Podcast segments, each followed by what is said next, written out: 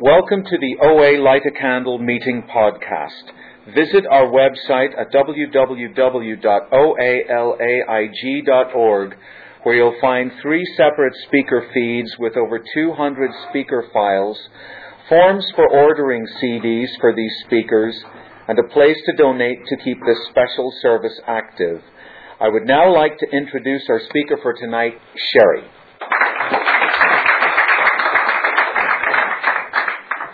My name is Sherry Maher. I'm a compulsive overeater. Hi, Sherry. Hi. And what did I put over the recorder is nothing but this gigantic size 24 dress that I used to wear. So uh, this is my dress. Okay. When I hold it up, you can't even see me, okay? So I was 260 pounds. I was busting out of a size 24, and I have 22 years of back-to-back abstinence. Um, and I like to say perfect abstinence with an imperfect food plan. And uh, this is what I look like today. I'm a size 6. I'm 55 years old. I'm going to be 56 in November, and I will have... Uh, 22 years of abstinence, so I think I'm, I should have said I'm, I have 20, 21 years of abstinence. But you know, they you get older, it all blurs together. um, anyhow, I'm really, really honored to be here. So, what was it like? That that's what it's like. You know, can you imagine? Some of you know what that's like, okay? And it doesn't matter to me if you're here as a compulsive overeater with five pounds to lose, or you have 500 pounds to lose, because to me, this disease centers in the mind, and it's a living nightmare. It's a living nightmare without being able to close that gap. And oh, my best thinking said, two pizzas, 68 candy bars, that'll make me feel better. But I have to tell you, my experience, there is no difference between a five pounder and a 500 pounder because this disease centers in our mind. So if you were like me when you came into the rooms, because this is what I used to do, because I could have over 33, 36 years of abstinence. I have my numbers written down. I don't remember what it was. But it took me either 11 or 13 years in these rooms dieting my way to be over 100 pounds overweight. So don't do what I did and say and look around the room. I'm not as bad as him. I'm not as bad as her. Because when I came to my first OA meeting, I only had 20 pounds to lose and I couldn't stand this big book. It was boring. I wanted to hear the stories. I wanted to hear all the drama, all the drama, and uh, the reading. It was like, hurry up with the reading, man. Let's get to the stories. And you guys were all so nice to me. You know, it says in the big book, you know, we're normally a, a group of people that we normally don't mix. But you know what? In this room, man, this is this is the only true democracy I've ever experienced in the world. That all the barriers are, are just dropped, and we literally are one of the same tree. You know. And so I'm going to go ahead and pass my pictures around because um, I don't want to spend a lot of time on you know what it was like. I want to tell you how what happened and what it's like today, and how how do we get that reco- how do we keep that recovery today? So in in the um, in the front of my pictures, you're going to see where there's two pictures, and I, and there's I've been recorded in OA a lot. So if you want the longer version, look around and you'll probably find it. But the bottom line is, I keep the two normal looking pictures in the beginning of my book because I never ever want to forget that this disease centers in my mind, not my thighs. Okay, its thoughts not five. That size 24 dress, when you open my beautiful closet, the first thing you see is that size 24 dress. And the reason I keep it there is because my very first sponsor said to me, she goes, Sherry, you keep that dress. It's like, why? Man, I want all those hot, cute, sexy clothes like I'm wearing now. And she, and I go, why? And she goes, that dress is always waiting for you. And I never want to forget, like I don't kid myself going, see this blonde hair? Now when there now when we were mostly women in the room, I'd say to the I'd go, Do you really believe this? And now there's so many in the women, well of course not, right? There's so many men have joined us now. So I go, Do you really believe this? And they go, Yeah And it's like, well the reality is it's a, it's a good bleach job. So um anyhow, I don't believe for one minute that my hair is gonna stay like this. But I, if I want to have blonde hair, it's my choice, right? So in the big book, this is what I really love, and um, and you know I never really know what I'm going to speak about, but I just you know, I'm driving over here going, geez, you know, what am I going to say? And it's like, I'm not going to say anything. I'm just going to show up and, and do what I'm supposed to do. So this is what it says. This is the forward to the first edition in the Big Book of Alcoholics Anonymous. And this is the forward as it appeared in the first printing of the first edition in 1939. We. There's that word, right? That's the word I couldn't do. We. Because we is the first word and the first step. And it says, we admitted that we were powerless over food and that our lives had become unmanageable. So in that first step, I tried to do this program, I. I admitted I was powerless over food and that my life was unmanageable. Well, how, do you think that helped me? It didn't help me at all, right? Because I is the problem, so I could not be the solution. All right, and I truly believe after being in program all these years and obtaining and maintaining a healthy body weight for over uh, 21 years now, I believe that whatever I ask God for in prayer, He answers in physical form, called you, you, you, you, you, we. I can't stay abstinent, but we can. So this is what the forward says. It says, we of Alcoholics Anonymous are more than 100 men and women who have recovered from a seemingly hopeless state of mind and body. So I thought in the early days, because I, you know, remember, I came to these meetings for 11 or 13 years, dieting myself to be 100 pounds overweight. I didn't have a clue what abstinence was. I didn't have a clue what, I, you know, I didn't completely give myself to the simple program. Anyhow, those of you that are wondering what that is, that siren, somebody's cell phone. It's like, no, it must be something going on out there. But um, anyhow, I thought you guys were going to strike me thin. I thought you were going to wave a magic wand over my head. I thought if I came into these rooms, something would rub off. And I'd catch what you guys had. And you know what? Nothing rubbed off at all. I continued to gain weight and gain weight and gain weight. So this is this is what I have to remind myself. We of Alcoholics Anonymous are more than 100 men and women who have recovered, right? From a seemingly hopeless state of mind and body. I don't get to recover from compulsive overeating. I've recovered from a seemingly uh, hopeless state of mind and body. So my mind is not hopeless, nor is my body, but I'm still a compulsive overeater. And the only reason that I get to obtain and maintain a healthy body weight today is because I maintain a spit. Did I say spit? Okay, how about a fit spiritual condition? Okay? And so that blew my mind is that I'm not recovered from compulsive overeating. Like I'm not a recovered blonde. Just because I want to be blonde doesn't mean I'm blonde. I have this dark, dark streaks with gray these days hair, okay? But I get to look like this if I choose to stay in fit spiritual connection. So, um, I want to tell you, like, those of you that, that have, that, you know, I haven't been over on the west side for a, a long, long time. Um, in 2008, I was diagnosed with breast cancer. And so, and I've been very open about it in program because what, if it help, if it helps you to tell you that what I've been through, that, and it will inspire you to go, you know what, she's not special. She's just like me. She's just a fat chick just trying to carve her way out and keep her connection to God. Okay, so I am not just an incest survivor, I'm an incest thriver. I'm not just a cancer survivor, I'm a cancer thriver. And I'm not just an obesity survivor, I'm an obesity survivor.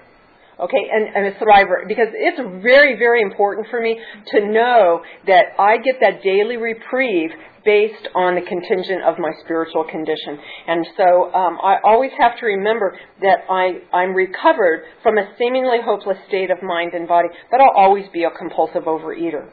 Because haven't you ever seen somebody with 10 years, they go out? Somebody with five years, they go out. Somebody with 25 years, they go out. So I know that dress, wherever it is, it's waiting for me, okay? And just like it says in AA Comes of Age, I believe it's on page 118, it says the ego has amazing recuperative powers. And boy, isn't that true, okay? So the problem is not out there, the problem's right here. So when I'm connected to my higher power, man, I am all power. Just like it says in the first step, it says, we, right, you and me, admitted that we were, past tense, powerless over food and that our lives had become unmanageable. Okay? So I'm not still powerless. I'm powerful. I'm with God. See, I don't, God doesn't end and then I begin. The stuff that's in the plants is in me. And it's my choice to connect up to that on a daily basis. It's my choice. So when I get scared and life throws me a, hey, Sherry, you got cancer. Did you think that was scary enough to gain 100 pounds? You aren't kidding, right? So it was like, Sherry, what are you going to do? Get bitter or get better? The choice is up to you. All right? So I had to do the we part of this program, right? So when I had to cancel one of my ABC workshops that I did, that was so demoralizing for me because I thought the only way I wouldn't go to OA was because I quit. I never thought my health would hold me back from going to the meetings or presenting a, a workshop or to, or to go help the still suffering compulsive overeater. I never thought that I couldn't go to meetings because of my health. So since 2008, within 11 months, I had six surgeries. Still look like this, only with a better rock. so I needed to know that there was going to be one winner at the end of this. It was going to be me and God, or it was going to be me and my addiction. So I have a choice. I can be a hostage to my ego and addiction, or I can be a host for God. And every day I get the choice. And every day I get the temptation. Okay? So um, I also want to read this little um, thing here somewhere did I want to put this? It says also in page um, on page 85 of the Big Book on the in the 10 step promises, uh, second paragraph down, it says we are not cured of alcoholism. And it was like, guy, you got to keep telling me I'm not cured. It's like, no, baby girl, Sherry, listen, the only thing that's cured is a ham. You know. And I'm not going to be cured of this. It's no these. It's just like this nail polish is going to chip. The, these roots are going to grow out. If I don't keep my ego in check and my addiction in check every day, then I, I will relapse like anybody else. And I think one of the reasons that I've been able to obtain and maintain a healthy body weight for over 21 years is because I really get that just because it looks asymptomatic, it doesn't mean that that ego and that addiction is sitting there. It's just waiting. It's just waiting. It's just waiting. So it's like it's constantly up to me to re, to re-choose me and God, re-choose me and God, re-choose me and God, and it's and it's vitally important that I do it every single day. So, and here's a, something that may shock all of you. It shocks people when I tell them this, and I go, I've only done one four step. And they go, Ooh, really? like I'm something special. I'm not special. I just got this program. I, I went to a lot of AA meetings because, you know, back in the day we didn't have a whole lot of OA meetings and literature and so on. You know, I wanted to know what those alcoholics had, why their program was so big and so thumping. So I encourage you, you know, go to an open AA meeting. Watch how clean that program is. It's black and white. It's just like, you know, they'll smack you upside the head. They're not politically correct. I just, I love the the honesty and the and the rigorous honesty, not the brutal honesty, but the rigorous honest. You know, outside issue, blah blah blah. Ah, shut up, you're drunk. You know, like like like we'll think it, right? But we won't say it. And so, um, I don't know. Now I don't know what I was talking about. Having too much fun up here. Um, so you know what? I only I only did one four step because I learned from going to those AA meetings that they live on on steps 10, 11, and 12. 10, 11, and 12. 10, 11, and 12. And I've done a 12 step writing exercise where I take one problem and I write, I write on, I use all 12 steps on one, one, uh, thing and it's, you know, a thing I use in my workshops called Life's a Dance when you learn the steps. And it really is.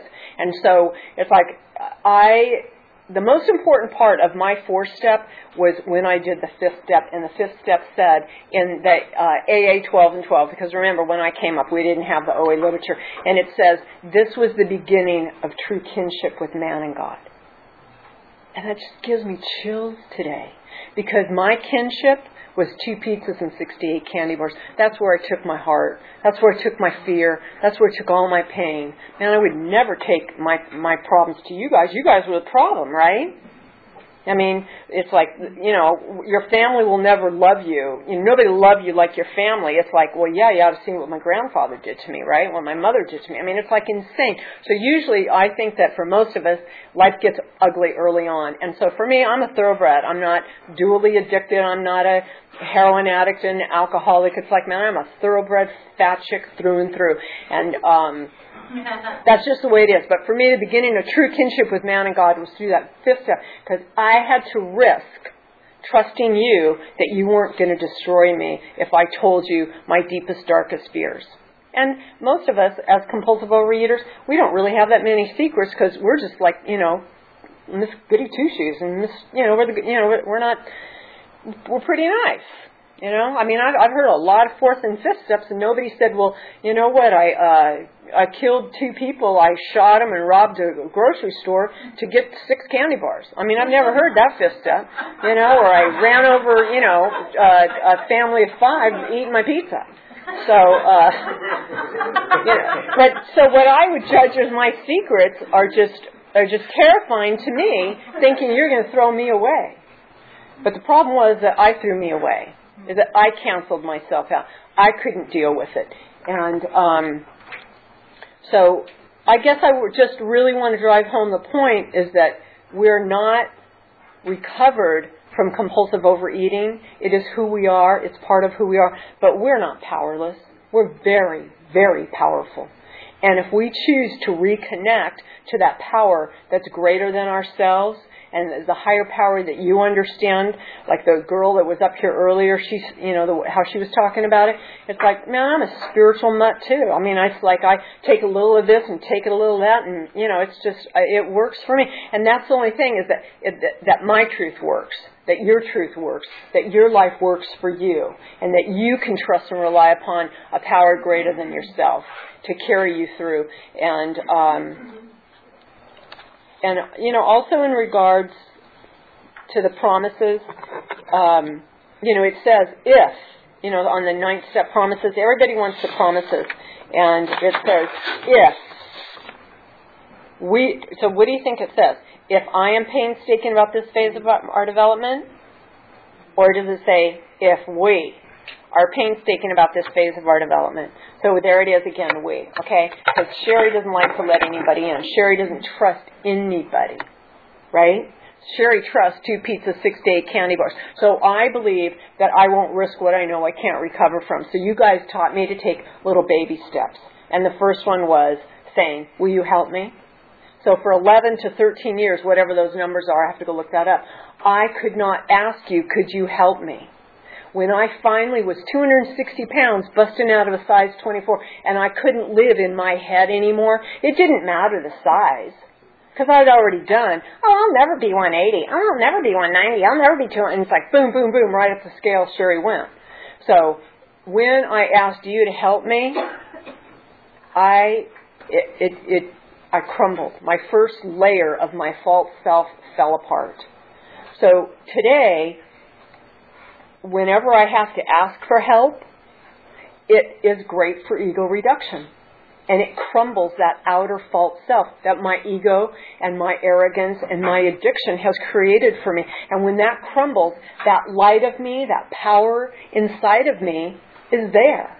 And so sometimes I have my sponsees, I go, I want you to go pluck out what you would call a weed, because all a weed is is a misplaced plant. And I want you to take a flower and I want you to take a leaf, and I want you to sit it in your car or on your desk or whatever you're doing today, and I want you, I want you to tell me what happens to that flower, to that weed, to that little plant.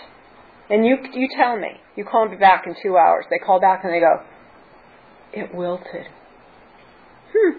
Wonder what will happen if it's not connected to its source. Call me in two hours. It's really limp and dead now. I go, well, that's us. If we choose to do it ourselves and go it alone, it's weak, it's limp, it's broken, it's powerless. But do you know, if we catch it in time, and that plant lets somebody else stick it back into the ground to where all the power comes from, it blooms a million roses again and again and again. And one of the most important things I think in OA is to remember how diverse we are. There's no right way to do this. There's no wrong way to do this. Show up. Let God touch your heart. Let another human being help you. The last line in the first step of the uh, AA 12 and 12, it says, We. We stand ready to do anything to have this merciless obsession relieved. It doesn't say me. I was willing to stand, and that's the first thing they ask you to do, is just please just do we. Please stand with someone else. And so when I, when I sponsor somebody, I always say to them, I go, do you know why I'm helping you? And they go, oh yeah. So you, so you can keep your sobriety, so you can keep your abstinence. And I go, no, I got mine. I go, I'm not going to get mine and leave. I'm a sticker and stare. I'm here, and I'm here to do one thing. I'm going to help you, but you must commit to me that when I help you, you're going to turn around and help five other people. And they go, oh. I go, yeah, that's what is required. Because I can't do it all. You can't do it all, but we can do it all. We can go way all over the world and touch souls and lives. And we don't know from, you know, the, the Virtual Speakers Bureau that, you know, I, I believe that Roy started this meeting, how many lives that man has affected by, by making this a reality for all of us. And here we are, you know, my sisters and brothers, you know, it's just like, you know, some of you I know, some of you I don't, but it's like, man, the God in me connects to the God in you. And you know, it, you know, I've I've been through a rough time, but you wouldn't know it by looking at me, right? Like I didn't look this food to solve my problem. I had to stick and stay and just go, God, come on, come to me and through me and help me. Just keep me out of your way today. Just help me keep my eyes on you. Don't let me go to the fear. Because a lot of people think, you know, when they read about, you know, fear and the promises, you know, it it says, you know, that that you know, we'll outgrow fear. Well, I want to tell you, every time you're introduced to your next greatest desire, I guarantee you, you will be introduced to your next greatest fear. Whichever one we decide to feed is the one who is going to be our higher power. So if we start off on fear, it's going to extend into fear and go into fear. And pretty soon we're going to be bowing down to fear. And we're going to go, yeah, pizza will do it because we will be so in our false mind, it won't be reality to us. And so, have you ever seen a little two-year-old who picks up and eats dirt, and you go, "Honey, honey, don't eat the dirt," but they look at you like what? like you're crazy. Well, dirt. You ever say to an alcoholic, I, I, I don't have that. They're like, no, man, I gotta have this, I'll die. You take heroin away from a heroin addict, they're gonna say, I'm gonna die. You take tortilla chips away from me. I was like, I'm going to die. okay, I really thought when my first sponsor said to me, she goes, Sherry, I said, I'm not losing any more weight because I would lose my weight in 20 pound increments. And she goes, let's talk about your food. I said, oh, let's not. I'd like to tell her my problems, right? She goes, let's talk about your food. I go, okay. And I'm guarded, right? And I'm like, hmm. And she goes, well, what are you having for lunch? A tostada. Doesn't it sound innocuous? She goes, You having any chips with it? yes. She goes, How many baskets? Three. And I started crying because I knew what was happening. And I tell people today, just because we're talking about it doesn't mean we have to do anything about it. But just talking about it, you know, once the mind is expanded, it never goes back to the same size, right? So once it was out, man, I couldn't really tuck it all back in. So I, um, that's a whole other story in itself. But I just wanted to tell you that, you know, when it's like you share it or you wear it. You know, it's like it, you, it, you share it or you wear it. And it's like I look in my mind and I see the size of what's in my mind worry, you know, dread, whatever it is, whatever the size is in my mind will equate the size of my plate. So it's up to me to keep my mind really, really, really clean. That's my responsibility. The only control I have is self control. The only control I really want is to control you. okay? And that's like, Sherry, keep your hands to yourself. Put your hands on your sides, just like kindergarten. And I want to go, but she and It's like, no, it's you, Sherry. It's you. It's you. Step 10. It's a spiritual axiom that every time we're disturbed, there's something wrong with us. So I am the problem. God is the solution. And um, as long as I choose God every single day, um, I get to look this way. I get to be happy. I get to be joyous. I get to be free. And just like it says in the early part of the big book, it says that I get to be uh, bubbling over or brimming over with self confidence. It's like I love the confidence. I love it. And you know what? If I start padding my meals, I put a little extra dressing here, a little this there, a little that. Do you, where do you think my confidence level goes? I start tanking. Okay? So it's like I go like this. 10, 11, and 12 uh, um, 10, 11, and 12 feel really good. If I start going 12, 11, 10, I watch my buoyancy factor. If I start dropping down and I don't feel good and I get bottom heavy, okay, that means that I'm relying upon she, he, it, and them. That's the acronym for S-H-I-T. If I'm outer oriented, then I, then I've got then I've opened the gap. Then my ego, my addiction is leading the way. So it's my responsibility to come back to center. And I like to say it's important to be self-centered so I can have a God-centered self. Okay? Selfishness, self-absorbed is not the same as being centered on self. It's like, Sherry, over here, watch out. Come on. Step 10.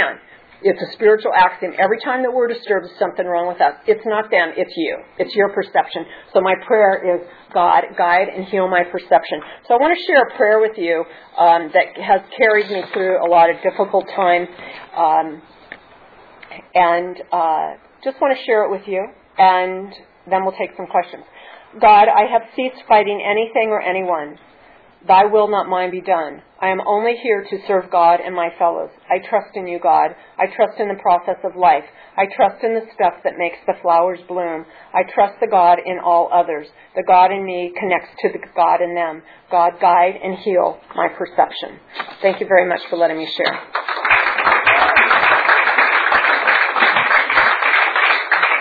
Thank you. Okay, I'd like to take some questions if anybody has any. Yes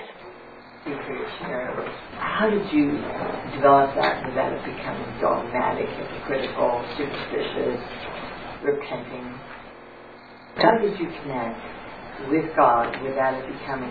How did I connect with God without it becoming judgmental, dogma, uh, whatever, guilt? guilt um, because for me, I feel that any time my mind judges you, that that's my ego.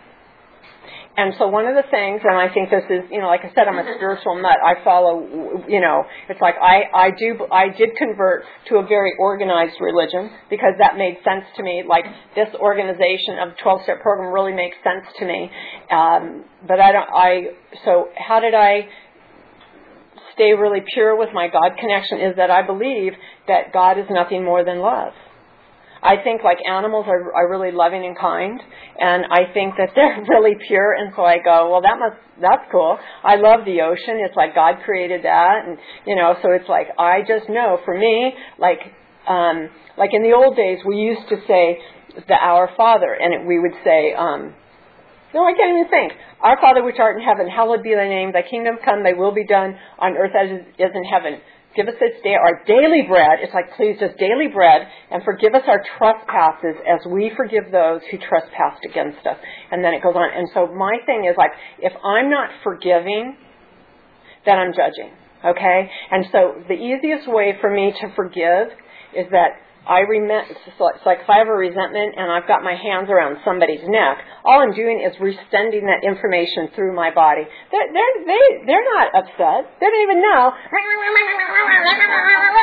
If I stay in that agitated, resending, resentful mode, guess what I'll then want to do? It will make sense to me to pick up a pizza and eat it. I'll be just like heroin or eating dirt like a kid. I'll be in my false mind. It won't be in my true mind. So I know when I live on steps 10, 11, and 12, 12, 11, 10, and I watch my buoyancy factor and I don't let myself go too bottom heavy and go to that powerless phase, then I know that I'm in right, the right space, right size. So it's just a matter of watching where I'm at. So if I'm in judgment, I know that that's my ego and, and addiction. If I'm in love and acceptance, like it says in the book, love and love, uh, love and tolerance of others is our code. So if I'm not in love and if I'm not in tolerance, then man, I'm not I'm not really in the code. Does that kind of answer it? Okay, good. Okay. Come to the ABCs because I do a whole lot about connecting to your higher power and disconnecting from your ego and addiction. Anyone else? Questions? Um, thanks for your share. What do you do daily to keep your conscious contact with higher power? It all depends on the day and what's happening with me.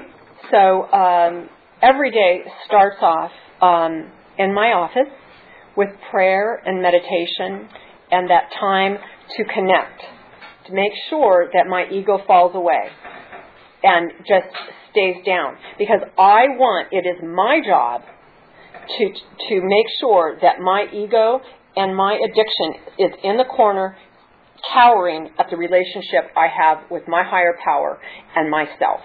That's my job. Okay? God never leaves. Okay? It's like I can pluck myself up out of the ground, uproot myself like a plant, right, and start stop doing what I've been taught to do. So every day I go, okay, Sherry, where's the fear? Where, where are you at? What's ha- what's in your mind? Because your your mind, what's happening in here, you will just print out out there. So today, my figure is great, my relationships are great, my home is great, my money's great, everything is great. So if it's not great in here, my printout will be uh, ugly and it will be a turnoff. And it's like, you know, people say to me, "Oh, Sherry, you're oh Sherry," and it's like, why, why, why do you say that? And then it's like, I go, oh, the God in them sees the God in me. So it's like, and it's like, that's how I choose to see you. Well, let's pretend that was church bells and not a, a phone. That was cute. Don't worry about it. So, um, does that help answer your question? Okay, and some days when it gets really, really hard, when I go, I can't meditate, then I set a timer for two minutes so that I will get in that space and that discipline because the level of my discipline will equate the level of my happiness.